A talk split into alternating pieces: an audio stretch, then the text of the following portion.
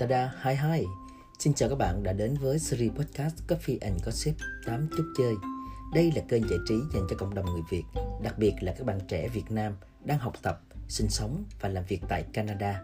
ba mươi phút trò chuyện mỗi tập cùng với khách mời, chúng ta sẽ được lắng nghe những câu chuyện thú vị, chân thật cùng những sẻ chia về thử thách, khó khăn cũng như những cơ hội khi sinh sống tại Canada. Các bạn trẻ, phụ huynh và quý khán giả quan tâm đến cuộc sống người Việt tại nước ngoài, đây sẽ là nơi giúp bạn trải nghiệm và có cái nhìn sát thực hơn về cuộc sống nơi đây.